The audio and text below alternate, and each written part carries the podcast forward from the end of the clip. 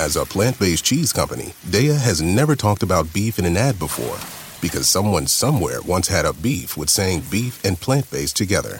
So putting a slice of Daiya cheese on a beef burger, not okay.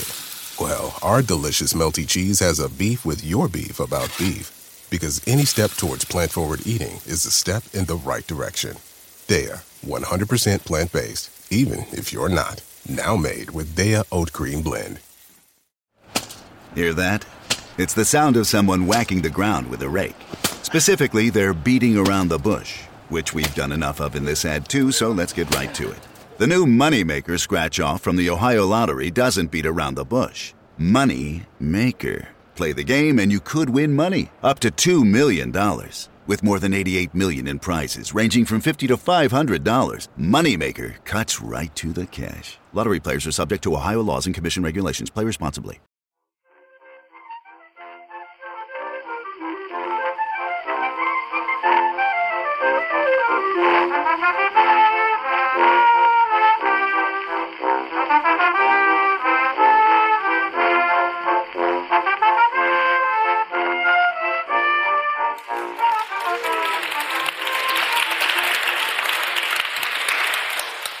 Hello and welcome to Backlisted, the podcast that gives new life to old books.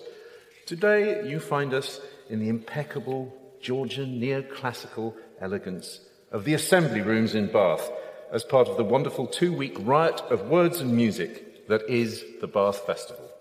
I'm John Mitchinson, the publisher of Unbound, the platform where readers crowdfund books they want to read and I'm Andy Miller, author of The Year of Reading Dangerously. Thanks for coming, everyone, today. Joining us today, we have a panel of three experts. Uh, the public are allegedly tired of experts, but we don't believe that's the case, and we've got absolute top of the shop experts for you today. First of all, we are joined by Rachel Heath. Rachel Heath is a novelist whose book, The Finest Type of English Womanhood, was shortlisted for the Costa novel since then, you have published a second novel, which is called Part of the Spell. And also, Rachel, and you'll want to show your appreciation in the traditional manner, lives in Bath. Yes! Yay! Also joining us today is Arifa Akbar. Arifa is a journalist and critic. She is head of content at Unbound and editor of the literary magazine Boundless. She is a returning guest to Backlisted, having joined us earlier this year to talk about Hilary Mantel's Beyond Black, and our final guest, she's the mascot of this festival in Bath. Alex Clark. She is a literary journalist, editor, and broadcaster, and artistic director of words and literature at the Bath Festival, so this is her fault.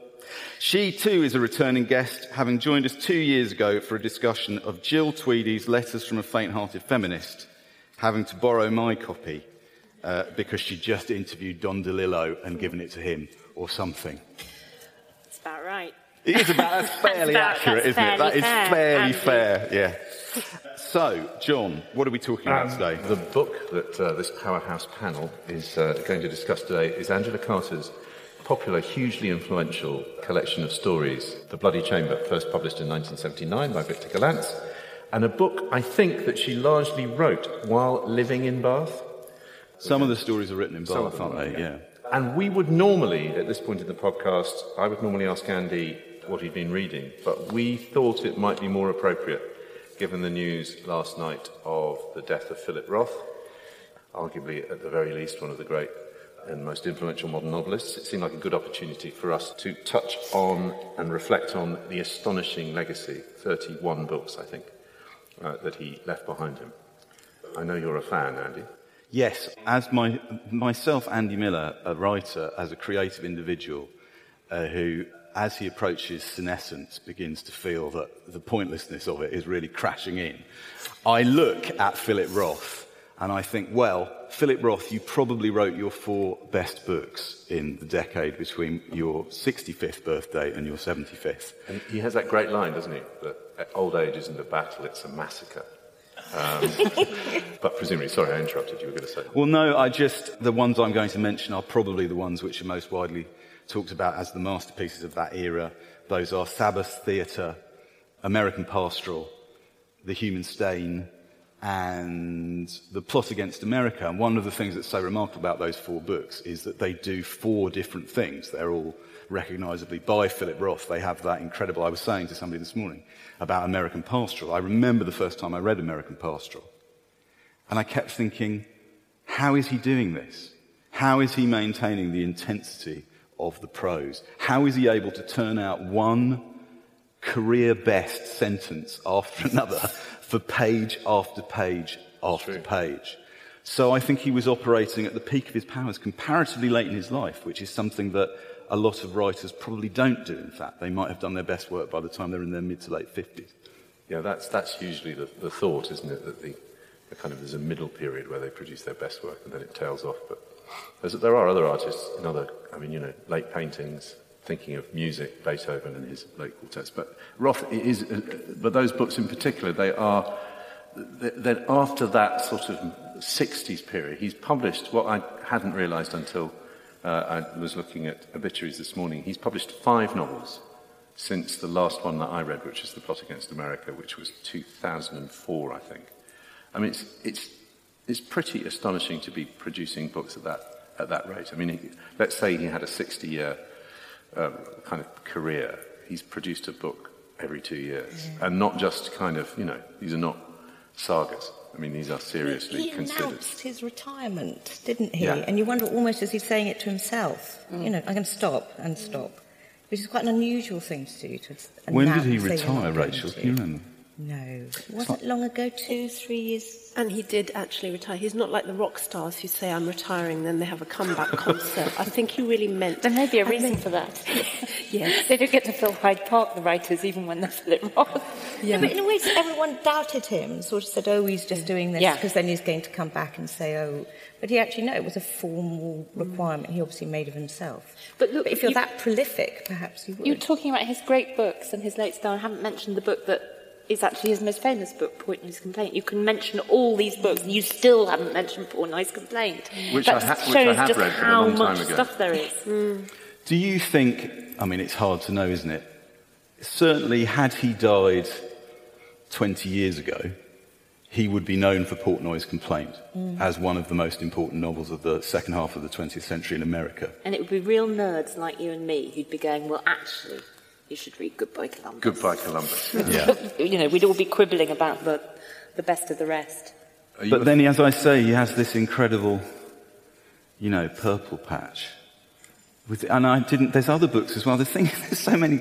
I Married a Communist is another. Yeah mm. which I haven't read. But... Have you read The Human Stain? How many people on this panel have read The I've, Human Stain? I've, i think it's probably my favourite, um, and, and I love American Pastoral, but The Human Stain really, it was the first book I came across. It was about, it was, he published in 2000, didn't he? And it was, I was in a book group filled with um, gender theorists, mainly women of colour, mainly, you know, gay studies women. So these are all sort of academics and they're really hot on gender.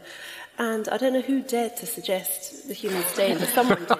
And I thought this is going to be savage, and I th- thought I'm going to be savaging it too, um, because we'd obviously heard about his much disputed, reputed um, misogyny, or his portrayal of women, mm-hmm. his, um, his, his interesting portrayal of women, to, to keep it diplomatic.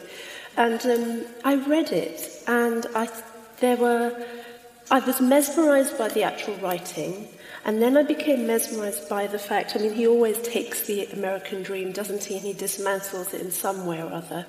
But I, I thought he, it was, I was astonished by the fact that he dared to take the American dream uh, and look at black American mas- masculinity because it could have gone so wrong for a Jewish American writer. Mm.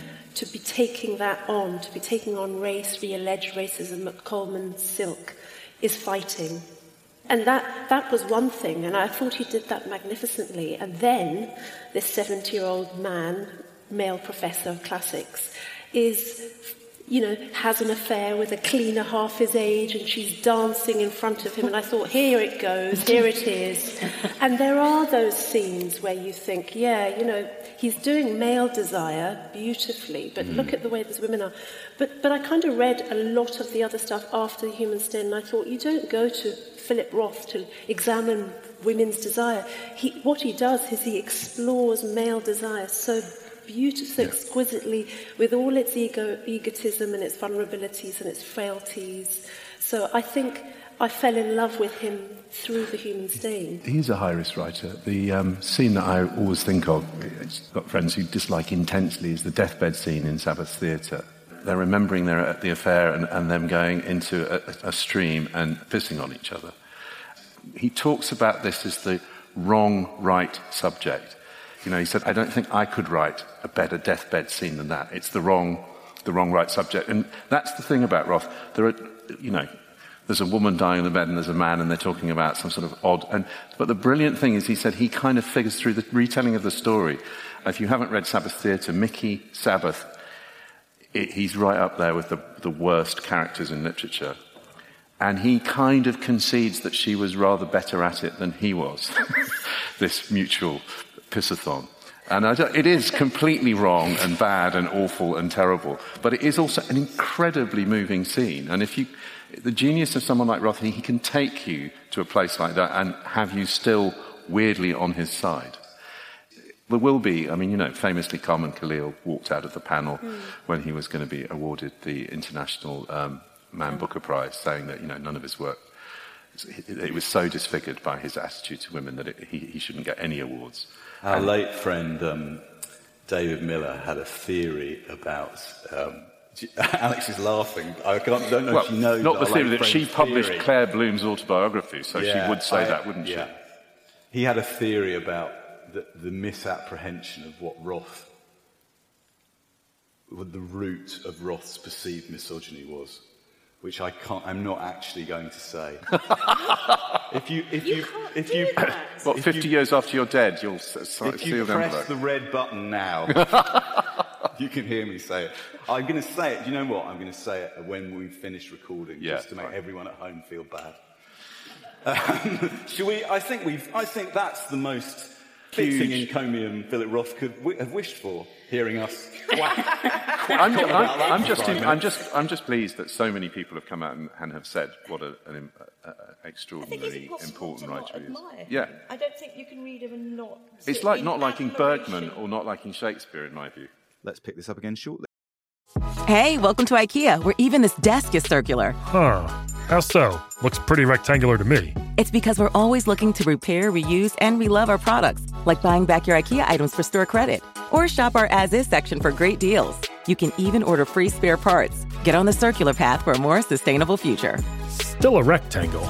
Get started at IKEA-USA.com slash circular. Visit IKEA-USA.com slash circular for as is information and buyback and resale terms and conditions. Spare parts not available for all products. At IKEA, your dream home is a blue bag away. No matter the size of your space or budget, we've got everything you need to turn your dreams into reality. And now with new lower prices on hundreds of our most popular products, bringing the dream home is even easier. Like the gray Strandmon wing chair was 369, now 299 and the IKEA Plus 365 nine piece cookware set was $129.99, now $89.99. And hundreds more. Shop new lower prices at IKEA USA.com today. Are you looking for a view of the world that's a bit different? Hi, I'm Jason Palmer, a host of The Weekend Intelligence, a podcast from The Economist. Join us to hear the stories that matter most to our correspondents and editors. Every Saturday, we introduce you to people and ideas that take you outside the ordinary and expand your horizons one episode at a time. Join us and see the world from a new perspective. To listen free until May 31st, search Spotify for The Weekend Intelligence. So, Rachel, we are. You were saying something really interesting earlier about the, the, the thing that Roth is writing about in relation to the things that Angela Carter yes. is writing about. So, why don't we use that as our way into talking about the bloody chamber? Yeah, so which is desire. Yeah. And which is exactly right. And what she undertakes to do, I think, is to write some fairy stories, to reimagine them, and to fuel them with a new kind of, with a female desire. And a lot of the stories in the whole collection are about, really, I think, trying to examine ideas around desire and agency and the idea, I think, underpins a lot of it is that a lot of the women are imperiled when they're passive. And so, what she's beginning to open up and resolve and find a new myth to break the myth of passivity, and is to say, well, let's become more active, let's discover our sexual selves, and to write fables and archetypes and stories in which this engine has been lit and is going to cause some chaos and some joy and some excitement and some dread. And I think mm. that's what desi- the function of desire in these stories. I think you're right, and I, but I think she complicates. I think she's trixier than just saying, you know, here's women's mm. desire and here's mm. emancipating it.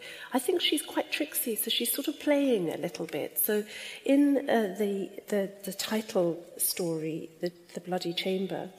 You get a lot about her desires. She's this 17 year old, and you know, she's marrying this far older billionaire man, and the, the Bluebeard uh, story. Mm. And, and um, you, you, she sees herself through a lot of mirrors and she's constantly seeing how much he desires her. She's defining her own desire, but ha- by how much a man wants her and tells her he loves her. And I think he, she's interrogating what female desire is. She's saying, is the sum total of our desire ha- how we relate to the man who loves us and lusts after us? Or is there something else beyond the mirrors? But there's something really uh, kind of clear in her desire, which is that it's not entirely sexual desire. I mean, she wants to be wealthy. She has a very impoverished upbringing. She goes away from the mother who loves her. Her father is dead. And Pushed by the nurse. Absolutely, absolutely uh, entranced by the wealth. You know, it's such a sensual story. I mean, yeah. it's every bit of material I and think, jewels. Can I, there's a really important bit about it as well. Can I? Yes. I say you just can, quickly. but I want to ask the audience something first. Go.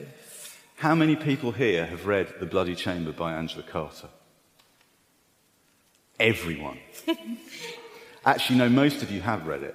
And how many people here think The Bloody Chamber is Angela Carter's best book? That's interesting. Well, sort of one and a half, that was. How many people think it's not not her best book?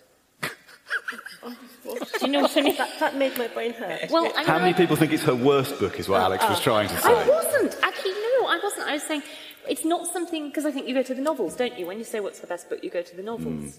And I don't think I'd be surprised if anybody or very many readers thought it was her worst book.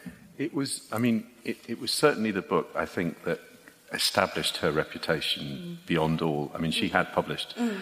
Infernal Desire Machine, she'd published The Magic Toy Shop at the end of the 60s, but it got uniformly uh, ecstatic reviews, including one from Auberon Waugh, who thought that the, the very, very funny story Puss in Boots was one of the, the great comic triumphs of prose in the 20th century, which is, you know, unlooked for praise from a, from a strange quarter. But it did, it did cement, and I think it's hard to, it's hard, I was talking about this with my wife this morning, it's hard to remember a time when fairy tales weren't part of the mainstream in fiction. You know, you're coming out of the 70s and a lot of social realism, and we hadn't all been reading um, Italo Calvino.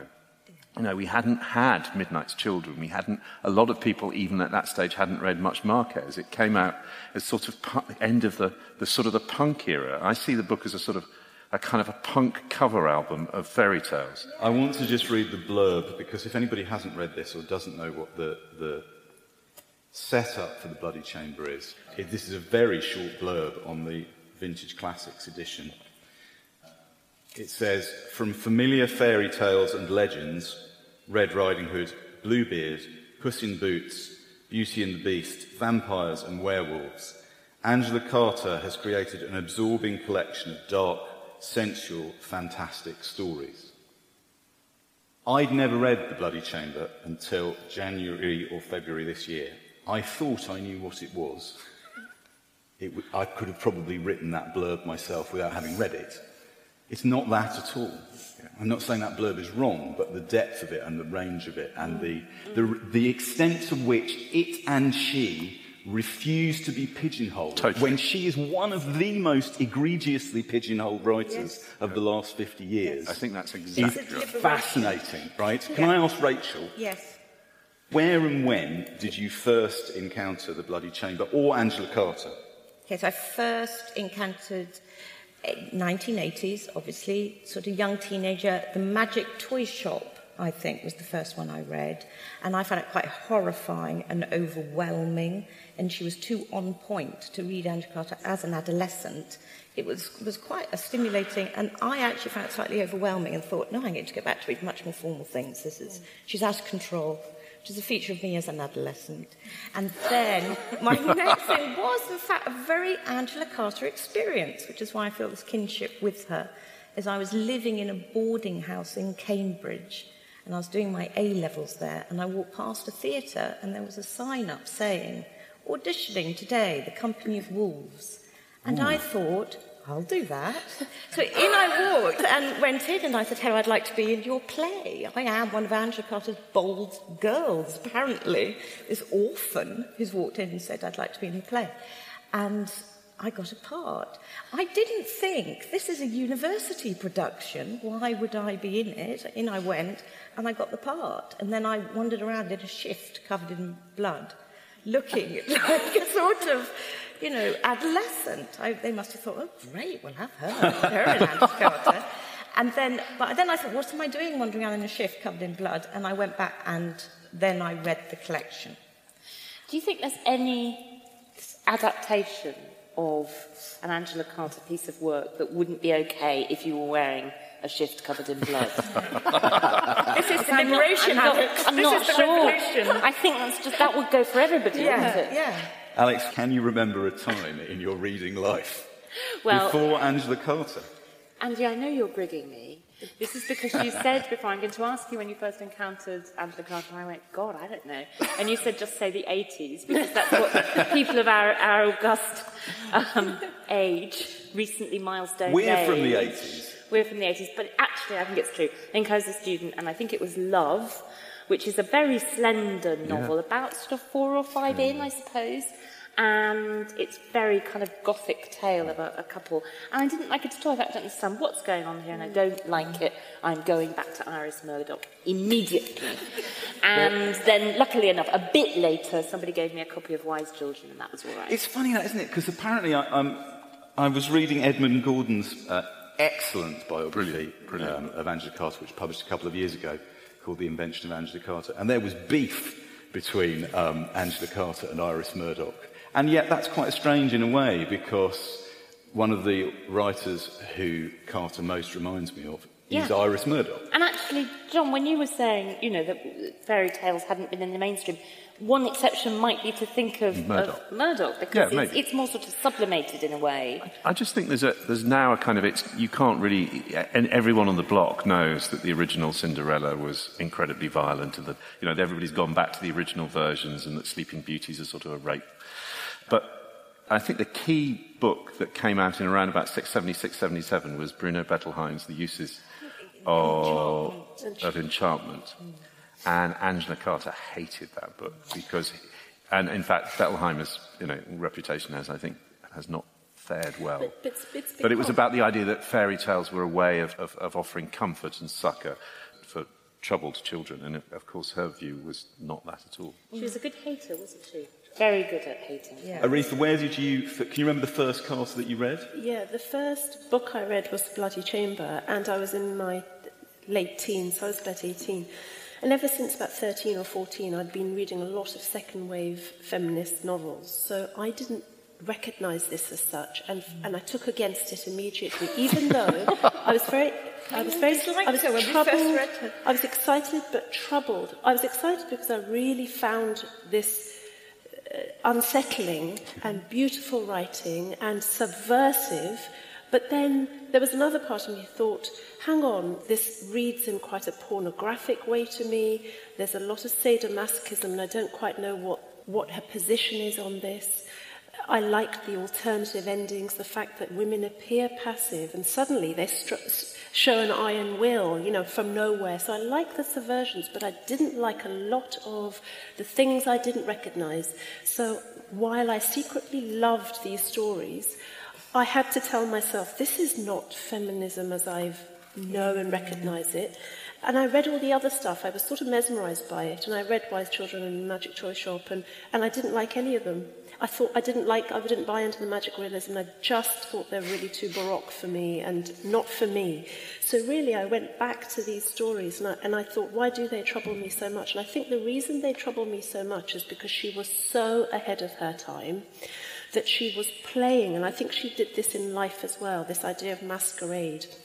I think in the Gordon, Edmund Gordon biography, she said she wasn't even the most reliable witness of her own life. There was a sort of masquerade going on in her own life, and I think the women in these stories have this sense of picking up gender, like being playful with it, putting it on. Like gender isn't something essential, as you know, it's something that you can put on and take off like a dress. And that's quite radical, and that's very ahead of its time. It's the sort of time that we're dealing with gender fluidity now. Arifa, yeah. there's a thing Edmund Gordon says in the book where he says, This was one downside of Angela's rapidly expanding reputation. We're talking about approximately the time that The Bloody Chamber was published. The people she met from now on would often have a preconceived image of her in which they were passionately invested and she wouldn't always correspond to the way they'd invented her for themselves. Mm. We've got a clip of Angela Carter in, I think this is in the late 1980s, talking about her favourite TV programme and the role of women in art and women as artists. It's very important in art, it's very important for women to retain their humanity. Um, it's very, very important that women should always be this, this isn't it? It's always. It, my, one of my, my favourite television cop series is Cagney and Lacey, where the women very, very definitely are the, the upholders of, of um, ethics. They're the personification of, of certain kinds of ethics. But I don't, I don't mind being regarded as the, you know, the, the reservoir of, of, you know, ethical, like, truth. But I would like to think it was because of me, not because of my gender. And I would also like to think that, you know, that people took seriously what I said, if you do regard me as a, you know, like, because the other thing, apart, you, you're, you're always true and you're never believed, like Cassandra. It's really eerie to sit here and have, mm. have um, Angela Carter's voice echoing around the room. You're always true and you're never believed. The, the sense of, uh, as you were saying, fluidity, which he hints at there, that gender wasn't that important to her, that these characters move between, in the same way that they move between human and animal. Yes. And also between animal and, and, mechanical and artificial. So, I mean, there's so much that she's packing into these. Rachel, stories. could you read us something from um, The Bloody Chamber, please? Yes, so I'm going to read a bit, which exactly is what John's talking about this transgression. Um, and it's the end of The Tiger's Bride. He will gobble you up Nursery fears made flesh and sinew, earliest and most archaic of fears, fear of devourment, the beast in his carnivorous bed of bone, and I, white, shaking, raw, approaching him as if offering in myself the key to a peaceable kingdom in which his appetite need not be my extinction. He went still as stone he was far more frightened of me than I was of him. I squatted on the wet straw and stretched out my hand. I was now within the field of force of his golden eyes. He growled at the back of his throat, lowered his head, sank onto his forepaws, snarled, showed me his red gullet, his yellow teeth. I never moved. He snuffed the air as if to smell my fear.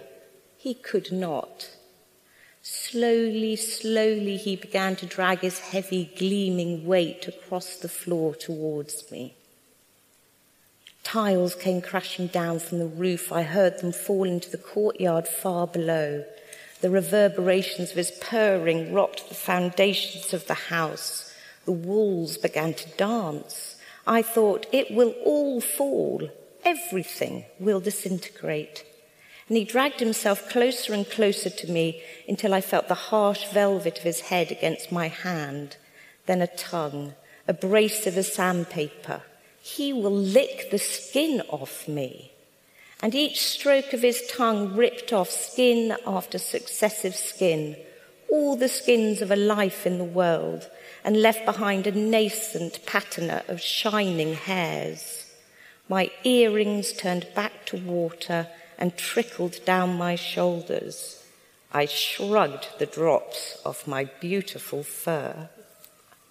yes, Angela. So, so People don't talk enough about her language. I mean, it, mm. it is so, not having read it for 20 years, going back to it, there is nothing quite like Angela Carter's language. The, the way that she addresses you directly as a sort of, in that sort of folk tale, fairy tale way, and the, the words, I mean, extraordinary kind of vocabulary, and the sense of, because I hadn't read Huysman, and, and we've only done it recently on the podcast, but certainly the early stories, that intense, sensual, heady thing reminded me a lot of Against Nature. She was a great, um, and fan is not the right word, but she found Huysman's work very interesting indeed, because of course it's sensualism yeah. at the expense of every everything else to yeah. all intents and purposes. But she's also playing, as we were saying earlier, around seduction too. So to read her, it's quite interesting to me that when we all read her as adolescents, we went, "Oh no, I don't think yeah, so." It's too too, too much.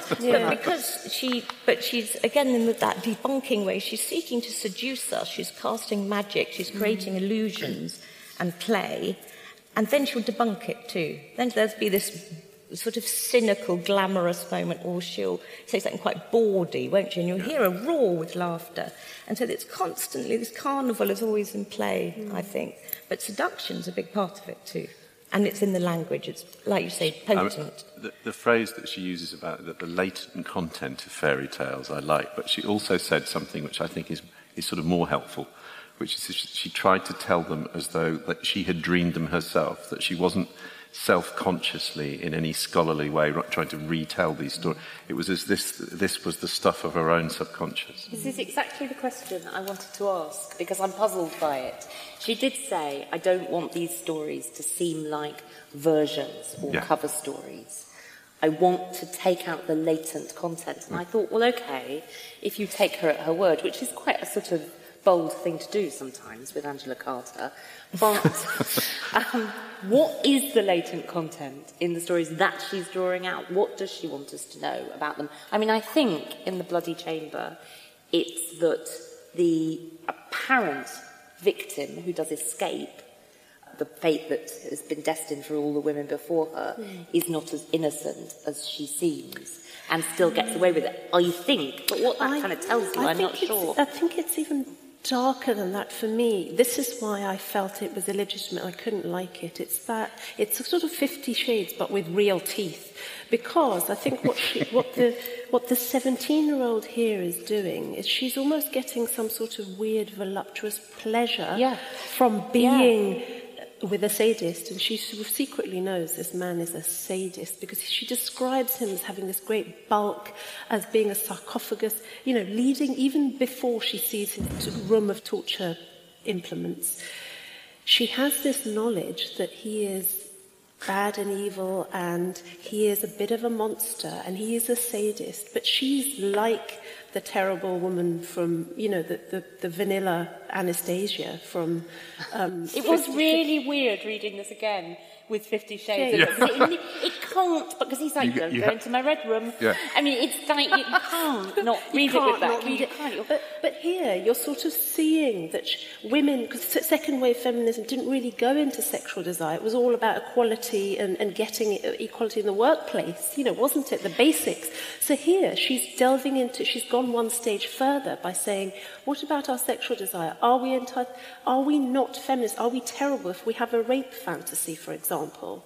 You know, can we go there? Is that a dreadful thing for any feminist? I mean, these were radical. I, so this is my I, favourite part of the Bloody Chamber is that moment, and it's quite fleeting, I think, when she arrives and she begins to understand something around his erotic dominance. And her response is, oh, this is not uninteresting.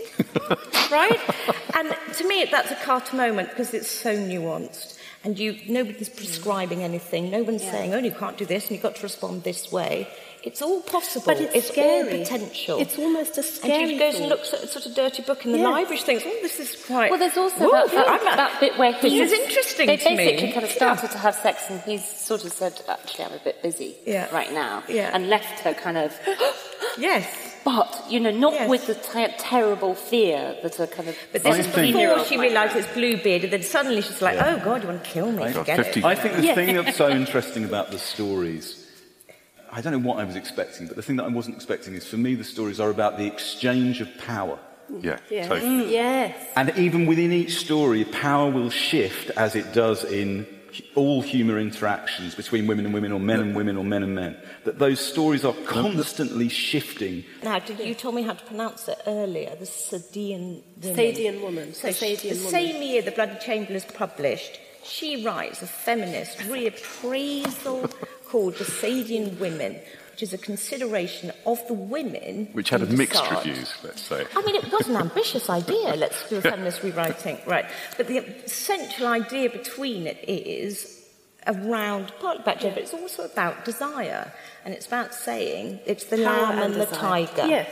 It's you can't. You, the lamb's got to run with the tiger. But what's so- And that's what her women do. They run with the tigers. But the women, so And as it. Marquis de Sade, you know, Sometimes. It, with Marquis de Sade, really, the man's in control and the, has the ultimate power. But here she's saying we can be the masochists, but actually we can then have this exchange of power where suddenly we're dominant. So in your Mm. story that you've just read out, the woman becomes animal. There's the animal urge in her that he's The call of the wild. But in the bloody chamber, there's an alternative happy ending with the non-nuclear family. She runs off. Her mother comes to rescue her on a white charger, and she goes off with a piano love that. tuner, and she has a three, you know, a The- piano tuner mother. The- happily one of the ever very few examples of family doing good in an Angela Carter universe. You know, usually the family are there, the gr- grandmothers in particular get. Can we come back to mothers? Yeah. When you've read your. I just, bit? just to give you that, that idea of, of how things, how she reverses things. This is one paragraph at the end of the shortest story in the book, The Snow Child. So the girl picks a rose, pricks her finger on a thorn, bleeds, screams, falls. Weeping, the count got off his horse, unfastened his breeches, and thrust his virile member into the dead girl. The countess reined in her stamping mare and watched him narrowly. He was soon finished. Then the girl began to melt. Soon there was nothing left of her but a feather might, a bird might have dropped, a blood stain, like the trace of a fox's kill on the snow, and the rose she had pulled off the bush. Now the countess had all her clothes on again. With her long hand she stroked her furs. The count picked up the rose, bowed, and handed it to his wife. When she touched it, she dropped it. It bites, she said. I was actually, I reread that on the train here, and I was actually really shocked by it. Mm. So, so you've got death, sex with a dead girl, transformation, and then the girl winning because actually the rose bites. It's, just, it's kind of the whole collection. Carter Yes. is always Yes. very interested in looking at, it seems to me, looking at the constituent parts of the thing that you think you know and saying, what would happen if I put these in a different order? What would happen if I turn this upside down, put it in a different direction? This is a recording of Carter talking about uh, the film adaptation of The Company of Wolves, which we'll talk about a little in a minute. But let's just hear her now talking about how she feels about um, grandmothers.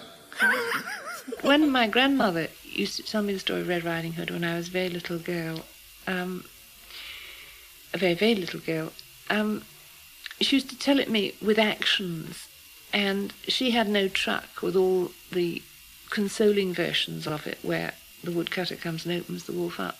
Um, she believed in ending it on um, the wolf eating Red Riding Hood. And when she came to the bit where it says, and then he leapt upon her and gobbled her all up, she used to leap upon me and pretend to gobble me all up.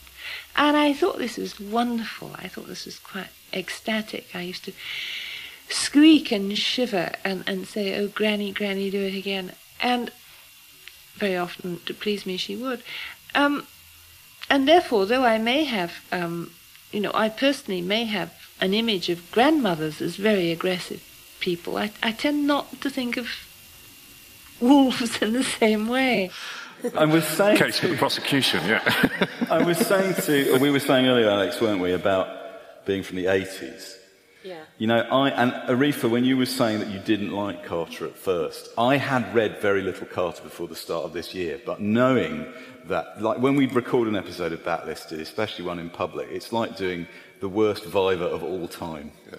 You know, I not that I've ever done a Viva, but you're, you're, you want to be on top of the subject. So I've been the, working my way through quite The fear of having the person say, you know nothing of my work. Well, but, but, but, but, what I want to say is, so when, and when I started reading my way through them, I read The Magic Toy Shop first, and then I read um, Nights at the Circus. Yeah. And I, while reading The Nights at the Circus, I tweeted the following on March the 10th. and I'm going to read what I tweeted. I'm reporting I'm, with a slight sense of shame and pride intermingled. I am reading a famous novel of the 1980s, which 150 pages in feels like a string of creative writing assignments from a precocious student who had been interviewed uncomfortably on Blue Peter, aged 12, just before going up to Cambridge, leaving many viewers vaguely disturbed. I had literally dozens of people saying, Who is it? Yeah. Is it Salman Rushdie? Is it Ian McEwan? Yeah. Is it Angela Carter? And, we were all and then it. We were all Richard Kelly, our former guest Richard Kelly, said brilliantly, Well, it could be anyone because what you've described is the dominant mode of British fiction in the early 1980s. That's so true. And it, what, and coming to her now, it actually reminded me why I struggled with making the jump to literary fiction in my late teens, because magical realism, which we could see this as magical realism, it's tremendously evocative of what was considered uh, ambitious fiction. And this was a core. Time. This was a core text. And yet, the more I read, the more I thought, well, of course, she didn't want to be called a magical no. realist. She's not really a magical she realist. She didn't called anything, though, did she? No. I mean, she really didn't. Mm. And also, not part of the bit, almost maybe she again set something up and debunks it. It was the thing that John was saying about something like wise children. Yes. The demotic Brilliant. voice is so Brilliant. strong, isn't it? And, and totally the... different. I mean, you, you know, you, I guess you could see with the, the kind of the, the, the reversals and the. Uh, uh I mean, it's it's, a, I, it's my favourite of her, her books. Um, but that just be my taste in fiction. Although I do love the Bloody Chamber, and I sort of loved it more going back to it than I remember loving it at the time. As um, I still will go on to the Company of Wolves, but I still have a very heavy memory of the movie that slightly occludes my, or had occluded until I reread it. But uh, no, I, I, think you're, I think you're right. I think Nights of the Circus, I, although I think that is a sort of cruel but fair assessment of the book. Just how I felt while I was reading yes. it, I have revised my opinion. Yeah. I, I, I, am I think prepared it, to I, tweet something repentant well, if that will make it all right. You haven't read. You haven't tweet now. I would say Nights at the Circus is the novel which is most most plays into the hands of Carter's detractors, which is that it is narratively negligent, but full of ideas that, that seem to exist only within other books. Which was a criticism like, I'm not Which is why I think, I think the, the narrative ne- negligence the is not there in Wise Children, which I think is beautifully yes. structured. I and, prefer and, Wise and Children. Also makes you think, what might she have gone on to write? I mean, she was, 50, she was 51 yeah, when she died. save that tweet to draft, yeah. Sandy. And also, there's a wisdom in it. Yes. Too. And there's an under- Also, it's fun, funny, funny, funny. Yes, the two, so sisters. funny. Hey, Rachel. I heard Dora Bryan read the audio book ages ago when they're very early, and it was the book that made me think, well, maybe there is something in audiobooks after all. Cause it was... Actually, the audiobook of The Bloody Chamber is, is brilliant. Is it? Yeah, with um, Emilia Fox reads. Oh. She lends herself to the spoken fantastic. word, don't you mm. think? Yeah. Almost. Yeah, I do. Um, it doesn't seem strange to me that she'd write fairy tales or folk songs or any of those things mm. because it that she writes for the spoken word. I think yeah. that makes her alive. It's Rachel, liberating. Could you, would you be kind enough? I know you brought along another little thing to read us. As I said at the top, you are a resident of the city of Bath in Avon. A Bathonian. So Angela Carter was living in Bath when she was at least writing some of the stories in the Bloody Chamber and formulating some of the stories in the Bloody Chamber. And she wrote an essay about Bath, didn't she? She did write an essay about Bath, and it's published in the collection of her journalism, which is called Nothing Sacred, and is published by Virago, as all of her work is, I think, isn't it? Published in New Society in 1975. And I found a little bit to read about Bath and what I quite like about it. And what we haven't really discussed, because there's so much to discuss, is, I think, what Carter's always interested in, and it's related to power actually, is paradox. So that's mm-hmm. everything is paradoxical, everything is dual, and that's partly what I love about her. And she brings that shrewd assessment to our own dear city. the haunting silences of Bath are those with which the English compose intimacies. The uselessness of the city contributes both to its charm and to its poignancy, which is part of its charm.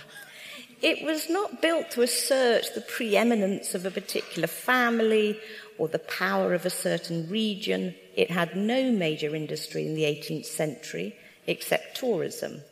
The gentleman whose tastes this city was built speculatively to satisfy had no interest in labour as such, only in his profits from a labour he hoped would take place as far away from his pleasures as is possible. Bath was built to be happy in, which accounts for its innocence and its ineradicable melancholy. Bath, in its romantic, dishevelled loveliness, is no longer the city the woods built. Two hundred years of the history of taste have modified the crisp outlines of its rational harmony, and this has changed its appearance far more than time itself has done. Our perceptions of the city are modified by those of everybody else who has ever been here and thought that it was beautiful. It is more than the sum of its parts. Now, what I quite like was that she for came you, for a rest. For you, mm. Carter is synonymous with Bath. But for me, and backlisted listeners will appreciate why this is a special moment, she is synonymous with Croydon. Of course. uh, I try and make mentions of Croydon in every single one of these podcasts. So, hooray, I've succeeded. Uh, her first job after she left school was as a reporter on the Croydon Advertiser. Yeah. And uh, that was in the uh, late 1950s and early 1960s. And one of the wonderful things in Edmund Gordon's um, biography is he's gone through back issues of the Croydon Advertiser to find the sort of things that Angela Carter was writing about then. And he says, even at the age of 19, she starts, she's there for a year, and at the start, it's all quite formal.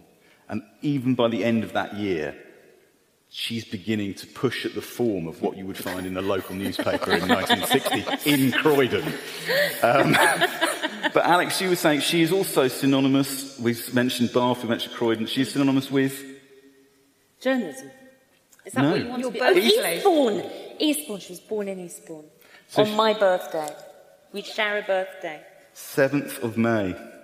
Where, and she was born in Eastbourne. Yeah. And um, one of the things about her is she travelled, it seems to me anyway, she travelled incredibly widely once she could. Yeah. But she's bringing in influences, not just literary influences, which is the thing she was sometimes criticised for, but she travels around the world. She spends a lot of time when she's young in Japan. She travels well, she kind of runs away all the time. That's part of it, isn't it? She runs away all the time. Hmm. So when you're saying it, she, there she is in Croydon, she's 19. And why I earlier mentioned mothers, because the mother is such an important, and as yeah. you say, John, such a triumphantly brilliant figure in, in um, the Bluebeard story, in, in um, The Bloody Chamber. But actually, in life, I found that part of Edmund's biography absolutely horrifying because she'd had this intense, close relationship with her mother. Her mother had had great hopes for her, but it wasn't simply a sort of question of a mother pushing an, a reluctant daughter forward. She was sort of in cahoots with it she was as well. She was, Wasn't she, she was intrusive, but she was very much loved back mm. by Angela, who at some point just kind of thought, no, can't I mean, do this anymore, and ran away. Ran away to Croydon, got married, intrusive mm. husband, ran away to Japan, mm, yeah. left her wedding ring. She did something crazy with her wedding ring, didn't she? Sort of left it on a cafe table yeah. in the airport, that sort of stuff. But she likes itinerance too, doesn't she? Mm. That rolling, even in the language, that rolling festival of her language. You get caught up all the time in this travelling circus. That's what she is, I think, don't you? Mm. So I've got a copy here of. I said it was like taking a vibe. But look, everyone, I've got a copy of the York Notes for the Bloody Chamber. Yay! and this was published about 10 years ago and I was flicking through it on the train on the way up to dazzle you with my, with my What are the themes? Tell us what the well, themes are. Here's the thing, and this is the sort of the final major point I want to make. Moment. Right, uh, the final point major point I want to make. I'll ask you about. So this was, and these notes were written ten years ago, And in the introduction, the introduction basically says Angela Carter was writing in a period where issues facing feminism were very much the, in, the, in the newspapers and in society. But you young people won't realise that because you're not bothered about those issues anymore because they've sort of gone away. Is that accurate? Maybe it was accurate. maybe it was accurate Thank in, you, in note. 2005. Yeah.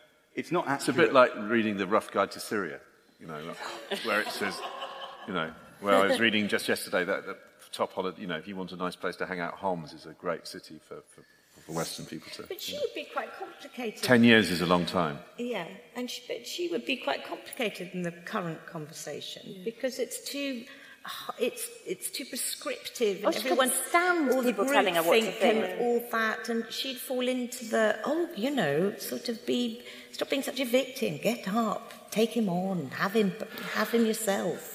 Seduce him. Do you know what I mean? Her mm. whole energy is around saying, let's upend that. I don't know whether there was that period of time when these things weren't relevant.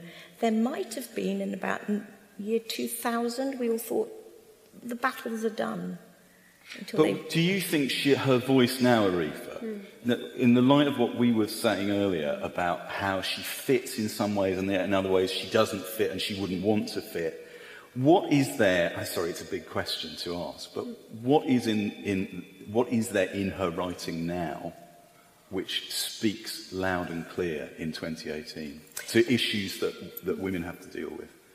Well, I think I touched on it All a of bit us earlier. have to deal with. I, I think I touched on it a bit earlier, but I really see it in her in, in this book of short stories. Is the the things she was thinking then, the sort of things that we're thinking about now about women women playing with gender. Also, I saw when I reread this our selfie culture quite a lot, our obsessive, almost narcissistic, yeah, yeah, yeah, narcissistic need to see our own reflections on, on social media. Mm-hmm. And I know that narcissistic thing has been there ever since Narcissus, but she, this book is a really weird summation of some, or, or part of it has got to do with selfie culture and seeing yourself reflected in but other also puberty, don't you think that uh, come at the moment of, of become of adulthood, of making that transition from childhood to adulthood, where yeah. you're where you're you become particularly interested in, in how you're seen and how and you see yourself. Yeah. yeah, but also the biggest thing is this idea that gender might be separate from biology. Now, that is an idea of today. It's not an idea mm. of 1979 mm. at mm. all. That really is today's idea. So much so that, you know, feminists such as Germaine Greer are having a really difficult time getting their head, not just Germaine Greer, Chimamanda Ngozi Adichie, Jenni Murray.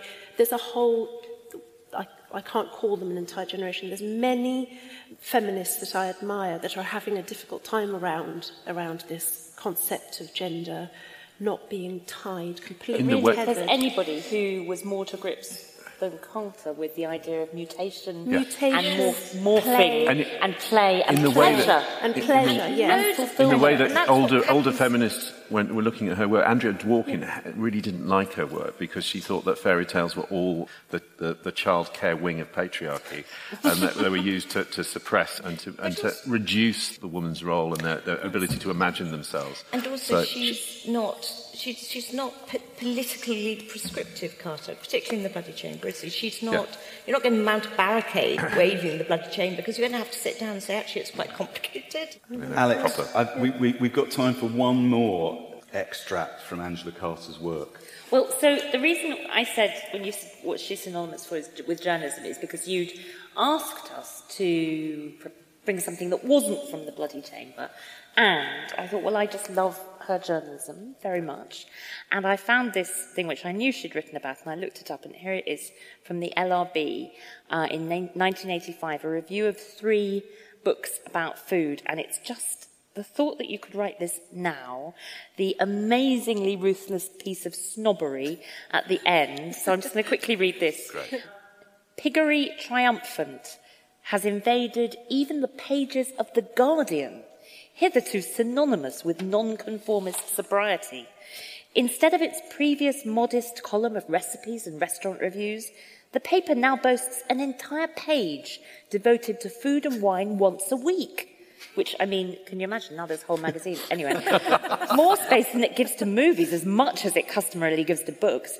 Piggery has spawned a glossy bi-monthly a la carte, a gastronomic penthouse devoted to glamour photography, the subject of which is not the female body imaged as if it were good enough to eat, but the food photographed according to the conventions of the pin- pin-up. Oh, that coconut kirsch roulade in the first issue. If, as Levi Strauss once opined, to eat is to fuck, then that coconut roulade is just asking for it. Even if the true foodie knows, there is not something, something not quite, not quite about a coconut kirsch roulade as a concept. It's just a bit, just a bit Streatham. its vowels are subtly wrong. It is probably related to a Black Forest gateau. She's a genius. She's a genius. Oh. You wouldn't write that now, would you? No, because you get the below the line from Streatham. No, um, but it's funny. Quite right. She, and quite right one too. Of my, quite right. One of she my, lived in Clapham. One of my favourite essays of hers is, is where she um, she outs D.H. Lawrence as a cross-dresser. She goes through his obsession with women's clothes and the details of women's clothes. It's just it's one of the most. It's it's both a very, very funny piece of, of, but also a brilliant bit of forensic criticism, because you cannot read Lawrence's novels. Uh, I know you wouldn't, you don't choose to anyway, Andy, but you can't read them again without, without noticing how much there is about women's clothing in there. anyway, unfortunately, I think that is where we're going to have to leave it. Huge thanks to Arifa and to Rachel and to Alex, to Nikki, our producer, You'll be able to download the podcast plus follow up all the links, clips, and suggestions for further reading on our website, backlisted.fm. And of course, you can still contact us on Twitter, Facebook, and Boundless. Uh, we'd like to thank the audience here in Bath who have smiled and laughed, and only one of them looks angry, and that's a good, that's always a good result. Um, so we hope you've enjoyed it as much as we have. If so, please consider leaving us a review on iTunes or wherever you get your podcasts. Yes, thank you all for coming. We'll be recording another one of these, not in Bath, in a fortnight's time. But until then, thank you. Good night. Get Carter, everyone.